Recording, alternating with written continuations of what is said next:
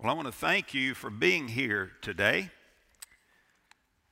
We've been in a, a, sermon series entitled Culture Shift. For the last three weeks, we have considered some hot button issues in our culture, and these issues are threatening our families and our future.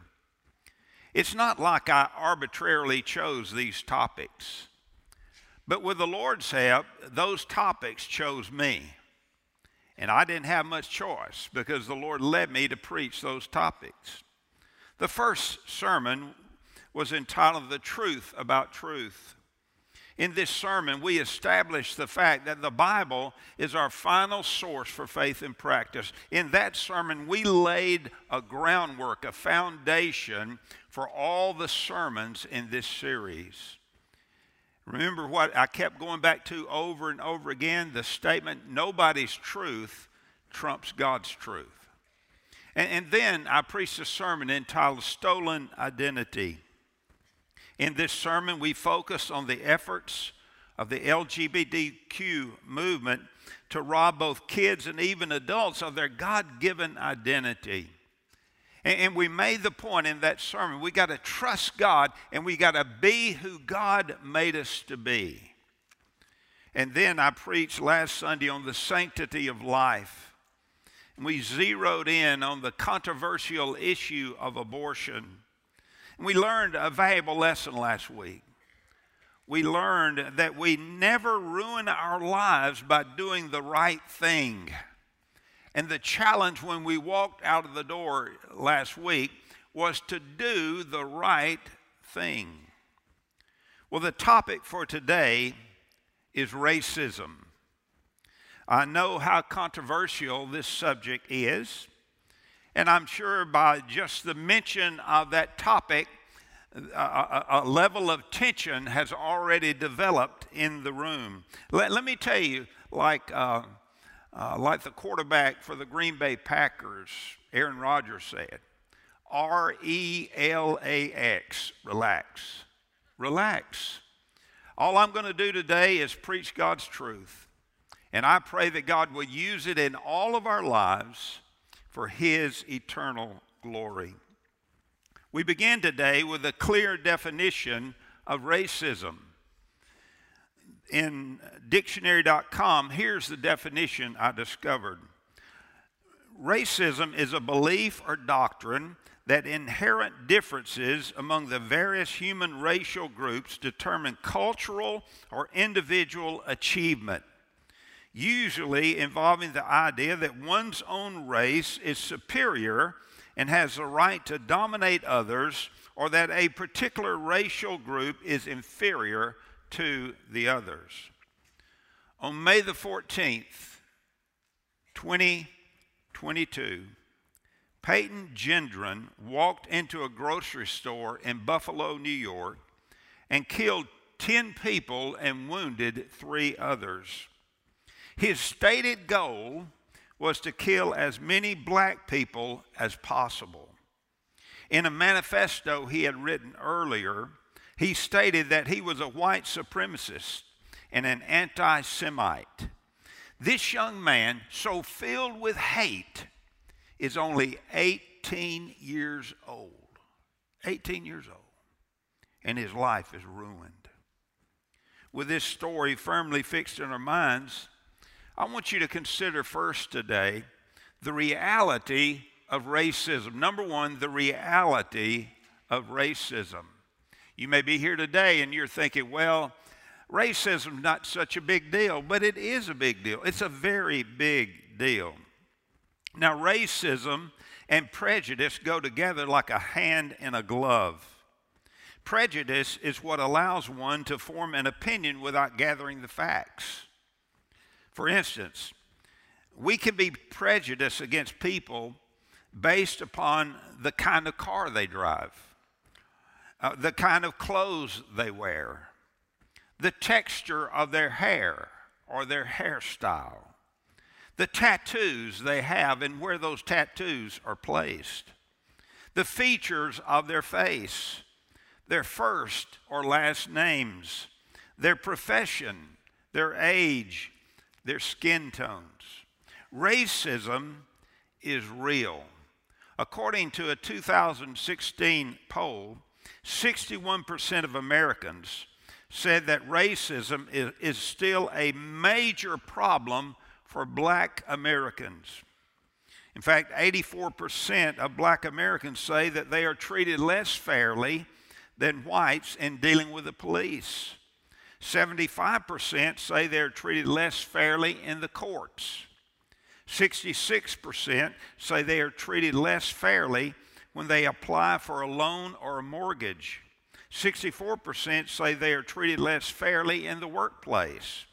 40% of black Americans believe that discrimination is built into the nation's laws and institutions. We're talking about real people with real hurts and real fears. As a white middle class man in a majority white culture, I need to hear what it's like for someone who is not white, middle class, who is not a white middle class man in a majority white culture. Racism not only impacts the black culture, it also impacts the Asian culture and the Hispanic culture and the Jewish culture. In 1871, a mob in Los Angeles, Chinatown, attacked and murdered 19 Chinese residents, including a 15 year old boy. Recently, six Asian women were killed in, a, in Atlanta in a senseless act of, of racist violence. 30% of Asian Americans have been subjected to racist slurs or jokes since the onset of COVID 19. And according to a Pew Research poll, Latinos are the second most discriminated against ethnic group after African Americans. 62% of Hispanic adults say having a darker skin color hurts their ability to get ahead in America. In a study conducted by Rutgers University, 22% of Hispanic Latino workers reported experiencing workplace discrimination. No one can place the stamp made in America on this problem. Racism is a global issue that impacts all ethnicities to one degree or another. In fact, it has been plaguing the human race for thousands of years. Now, let's move beyond the reality of racism and let's look at the reasons for racism. Number two, the reasons for racism.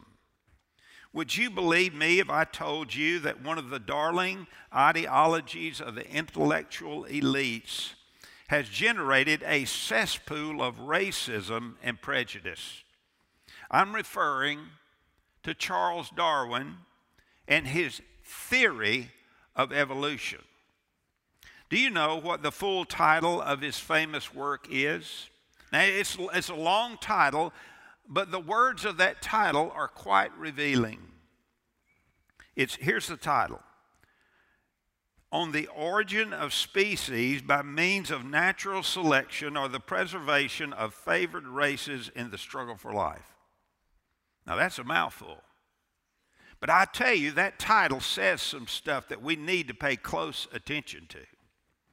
In, fact, in his, his view of evolution and how it shaped mankind, was really laid out in his second book, The Descent of Man.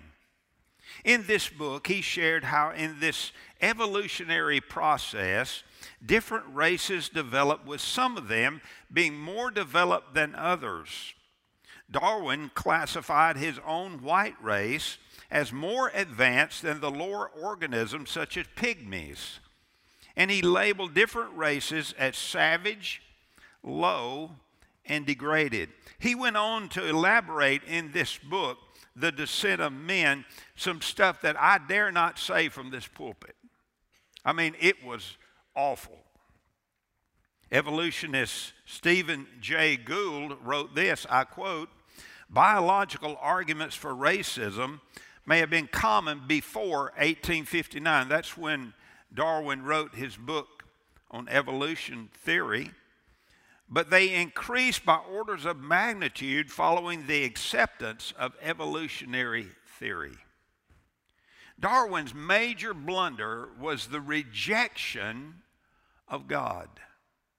He rejected God. And he rejected the idea that God was the creator of everything, including the human race. The impact of his foolish theory, and I underline the word theory, it can't be proved, it will never be proved scientifically because it's not true. It is a theory. But the impact of his foolish theory, theory was certainly felt by people from Africa and from Jews, among others.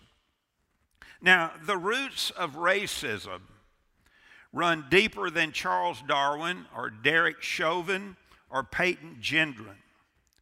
If we keep tracing the roots of, uh, of, of racism to their very initial source, do you know what we discover?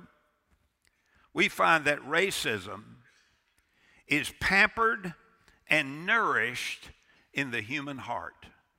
You want to know where racism starts? It starts in the human heart.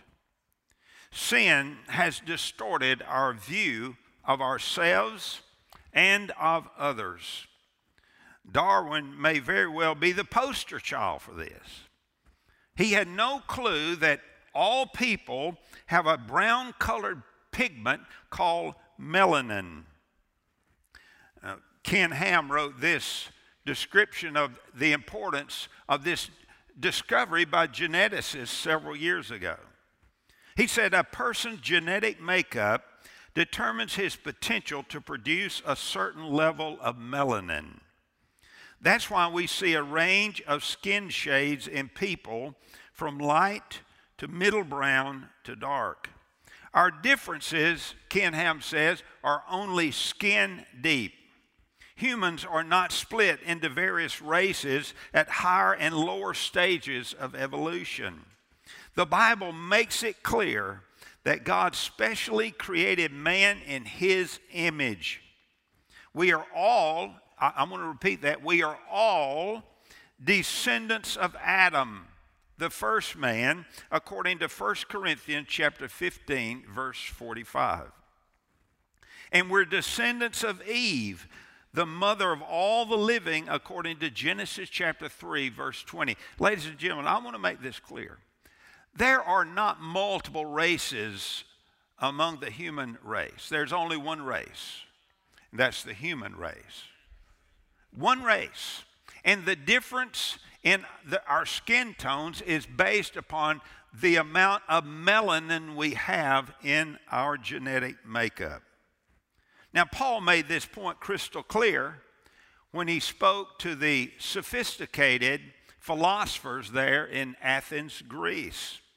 In Acts chapter 17, verses 24 through 27, Paul said this to those philosophers he said, The God who made the world and all things in it, since he is Lord of heaven and earth, does not dwell in temples made with hands, nor is he served by human hands as though he needed anything, since he himself gives to all people life and breath and all things. And he made from one man, now listen to this, verse 26, very important verse. Paul says to these philosophers, 2,000 years ago, he says, and he made from one man every nation of mankind to live on the face of the earth, having determined their appointed times and the boundaries of their habitation, that they would seek God, if perhaps they might grope for him and find him, though he is not far from each one of us. That is a powerful truth, corroborated by the Bible itself. There is only one race, the human race. I, think the next time I fill out something to get on a plane or something, or fill out something for a driver's license, or fill out something for a passport, and they ask me my race, I'm going to say human. I'm a part of the human race. And you are too. I don't care what your skin tone is, you're a part of the one human race. Now, the Bible often speaks about the source of sin in our lives. In Jeremiah chapter 17, verse 9, the prophet wrote these words There, the heart is more deceitful than all else and is desperately sick. Who can understand it? I, the Lord, search the heart, I test the mind, even to give each man according to his ways, according to the results of his deeds. Can I ask you a question? Is racism and prejudice lurking around in the dark shadows of your heart? Are there people that you view as being inferior to you based upon the color of their skin. God is searching your heart this morning. Don't think He's not. And I want to tell you something God hates racism, He hates it. He wants you to get rid of it. I want you to listen to what Jesus said about the human heart. We heard what Jeremiah the prophet said, but listen to what Jesus said. In Matthew chapter 15, verses 19 through 20, Jesus said, For out of the heart comes evil thoughts, murders, adulteries, fornications, thefts, false witness, slanders. These are the things which defile the man. Peyton Gendron, that hatred that that came out of him that, that motivated him to kill 10 African Americans and wound three others. I'm going to tell you, that came from his heart. It came out of his heart. Listen, racism does not start in the culture, it starts in your heart.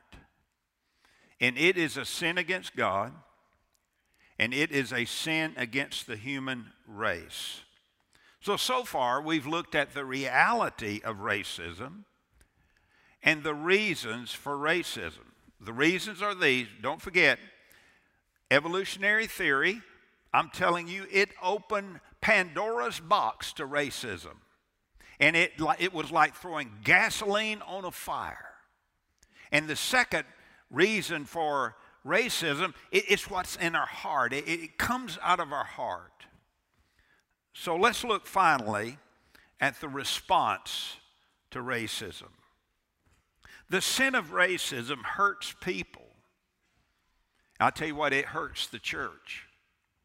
The church is still bearing the scars of the racism that it supported years ago.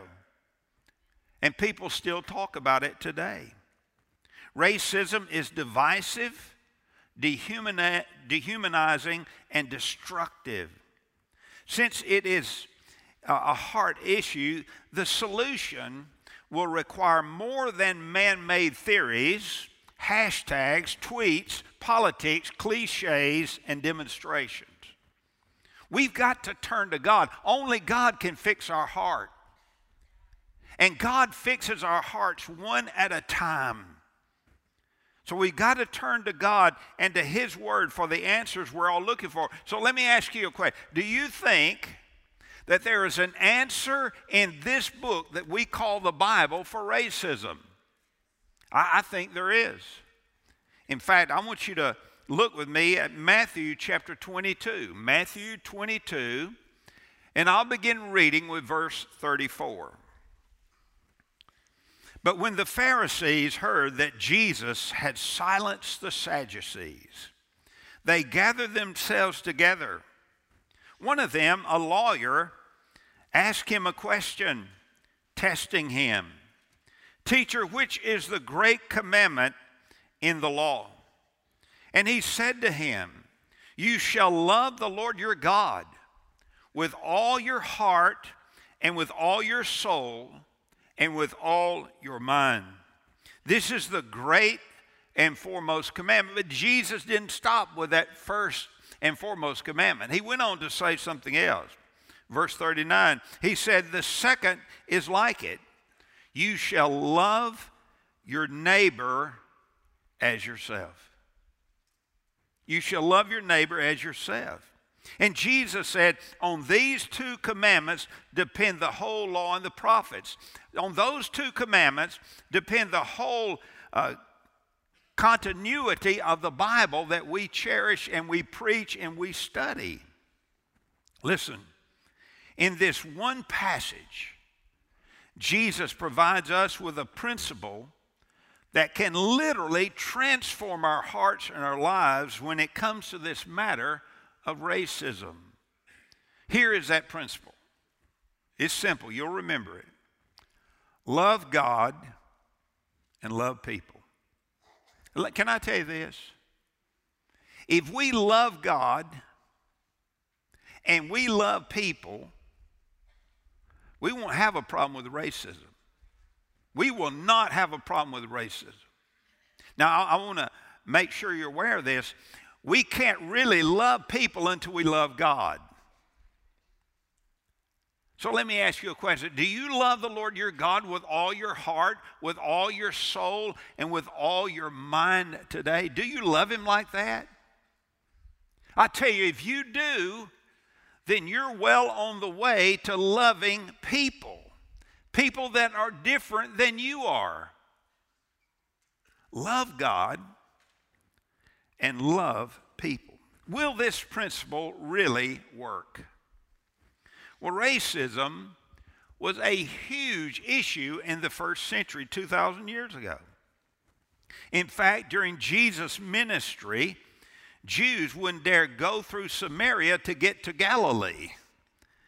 They viewed Samaritans as idolatrous half breeds and they viewed them as being immoral to the core. So when a, when a Jew wanted to go from Jerusalem or Judea and, and go north to Galilee, Samaria was in between the two. And, and a, a, a, good a racist Jew would, would go around Samaria to get to Galilee. But not Jesus. Not Jesus. In John chapter 4, verses 3 and 4, the Bible says he left Judea and went away again into Galilee. So Jesus is going from Judea to Galilee. Verse 4, interesting verse. The Bible says, and he had to pass through Samaria. And I ask my question, myself a question. I always ask myself a question. Why did Jesus have to go through Samaria. Why? Well, I, I, believe there were a couple of reasons for that. First, he was teaching his disciples how important it was for them to get rid of their racist attitudes and actions. That's totally unacceptable with Jesus. And, and there was a rejected, sinful woman there who had absolutely no hope for the future or the present. And Jesus wanted his disciples to know that the gospel is for everyone, regardless of their skin color, regardless of their plight in life, regardless if they're accepted or rejected. The gospel is for everyone. And after Jesus died on the cross for our sins and was raised from the dead, he launched his church on the day of Pentecost. And guess what happened? Churches were planted in Samaria. In that hated, hate, I, I can't explain to you how much Jews hated Samaritans and how much Samaritans hated Jews. But I'm telling you, when, when the gospel was fulfilled and Christ had died on the cross and was resurrected from the dead, and he ascended back to heaven, he gave the disciples a command to take the gospel everywhere, and they took it to Samaria. And, and, and, and Samaritans were saved. And guess what? And they were embraced by the New Testament church. and they were one body with one Lord and one Bible, and they served God together. You see, it really works. Loving God and loving people really does work. But there was another problem in the first century. There was not only the, the, the Jewish and, and, the Samaritan problem, there was also the Jew and Gentile problem. They hated each other. I mean, they hated each other. Could the gospel crush this man made racist barrier that kept people away from God? Absolutely. You, know about Peter the apostle, right? Uh, he was some kind of man of God.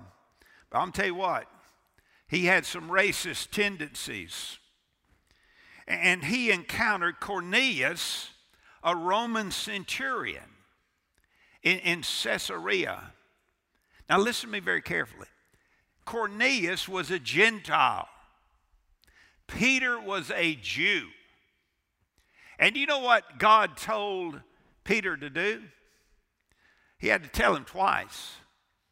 He said, I want you to go to Caesarea and I want you to speak the gospel to this Roman centurion. Now, when it first happened, Peter had a vision a vision of a sheet with all kind of unclean animals coming down before him and, and the spirit of god said kill and eat but peter said lord i've never eaten anything unclean and you know what God said to him? He said, What I've said is clean is clean. Wow. And it was a moment for Peter. And then some folks from Caesarea, from Cornelius, came to, to escort Peter back to Caesarea. And they're there knocking on the door, and, and the Holy Spirit of God says to Peter, Go with them. Go with them. Now, Peter was no dummy. He figured if God tells me something twice, I better do what God tells me to do. And you know what? He did. He went with those gentlemen to Caesarea. And here's what happened. In Acts chapter 10, I'm reading from that chapter, verse 28, and then verse 34 and 35. and he said to them, This is Peter speaking to, to Cornelius and the people gathered in his house, all of whom were Gentiles. You yourselves know how unlawful it is for a man who is a Jew to associate with a foreigner or to visit him, and yet God has shown me that I should not call any man unholy or unclean. Verse 34. Opening his mouth, Peter said, I most certainly understand now that God is not one to show partiality, but in every nation, I want to repeat that. In every nation, Peter said, the man who fears him and does what is right is welcome to him. It doesn't matter the color of their skin.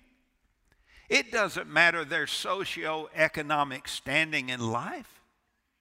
It doesn't matter about their appearance or what they wear. Any person anywhere in the world who turns to God through faith in Jesus Christ is accepted by God.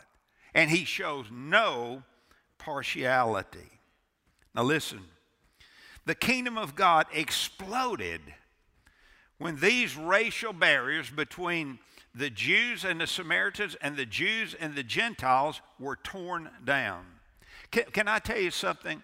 Only Jesus can do that. You cannot legislate this kind of heart transformation.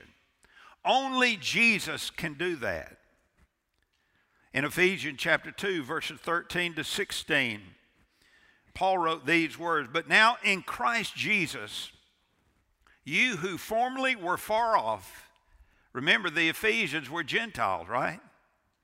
You who formerly were far off have been brought near by the blood of Christ.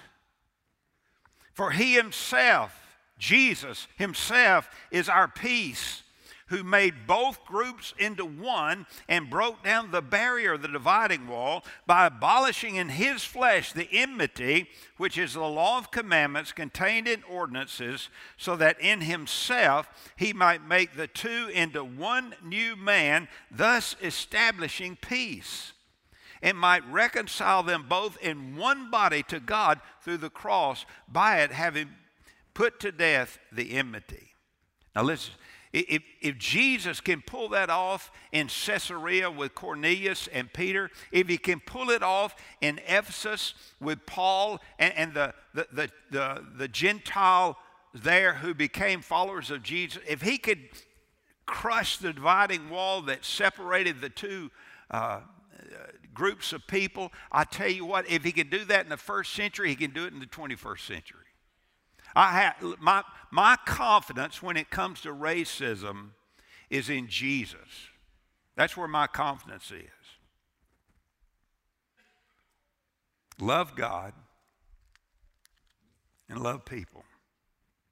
Lecrae, a, a Christian rapper and recording artist, was visiting Beverly Hills one day. And he needed a plain t shirt, just a plain t shirt. He picked one up in a pricey store and he looked at the price tag of a plain t shirt. You know what the price tag was? $640.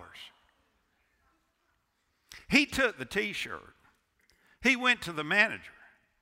He said, You got to explain something to me.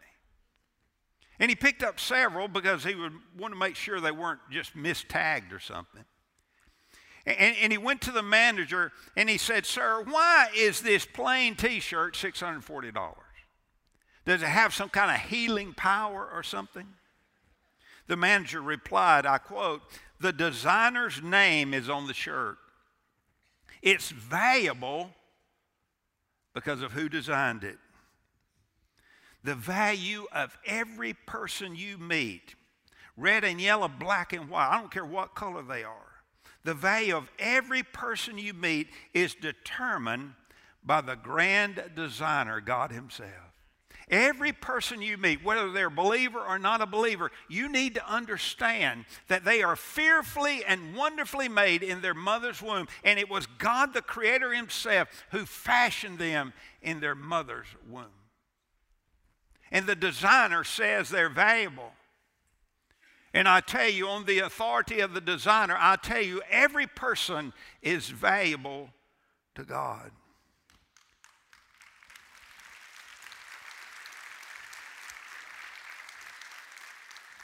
So here's a question How do we love people who are different than us? They have a different ethnicity. I want you to listen to the prophet Micah. Micah chapter 6, verse 8. He has told you, O man, what is good. And what does the Lord require of you? But to do justice and to love kindness and to walk humbly with your God. So, how do we love people? I think Micah gives us a good plan here. Micah says to us today, we need to pursue justice when you see injustice. We need to, number two, listen to the experiences and hurts of others. And number three, we need to avoid pride and arrogance at all co- cost and never look down on anybody. Hey, I was talking to, to Ron McDaniel before the service. Ron and Faye have a business out there just over the line in, in Mississippi. And there's a, there's a little black church out there. It's a bivocational church, bivocational pastor. It's New Sharon Baptist Church. Did I get that right, Ron? And Ron was driving by there one day, and Ron had already gone on in and met the pastor and talked with him. They even invited Ron to come to a deacon's meeting. He sat in a deacon's meeting with them. Ron says 14 godly black men in that meeting.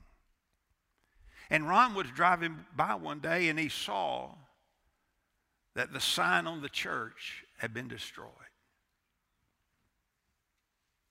You know what Ron and Faye did? They bought that little church a new sign. Now, ladies and gentlemen, racism is a big problem in America and in the world. But I'm telling you, if we do justice and love kindness and walk humbly with our God, He will help us to love people and change hearts one person at a time. There is an answer for racism. Hey, Ron, I, want to thank you for setting example for all of us, you and Faye, for doing that. I, I know that Darlene has several black friends. And boy, every time one of them has a birthday, she's baking them a strawberry cake.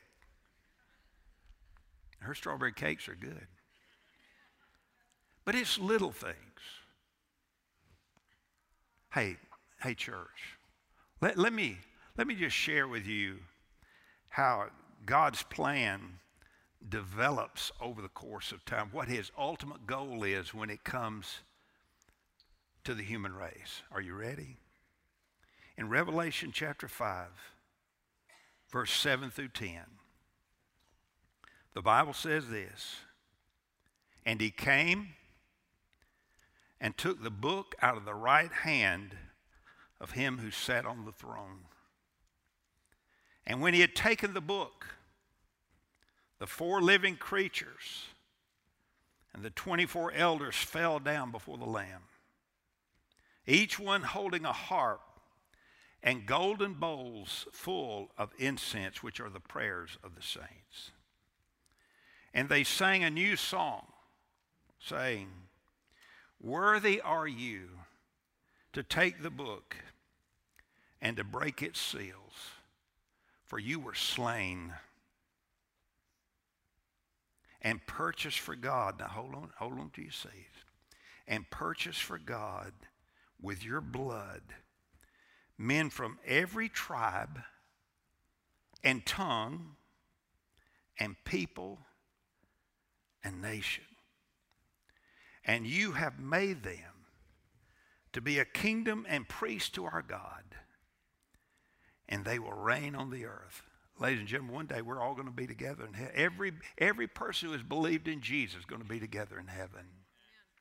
And we will serve the Lord our God. We will reign on earth with Jesus. Black, white, red, yellow, brown, all, all skin tone will be there, not because we earned it, not because we deserved it, but because Jesus died on the cross. For, he shedded blood for us. And we're there because of Him. And listen, if we're going to be together and serve together in heaven, why don't we start now? Why, why don't we just do this? Why don't we just love God and love people?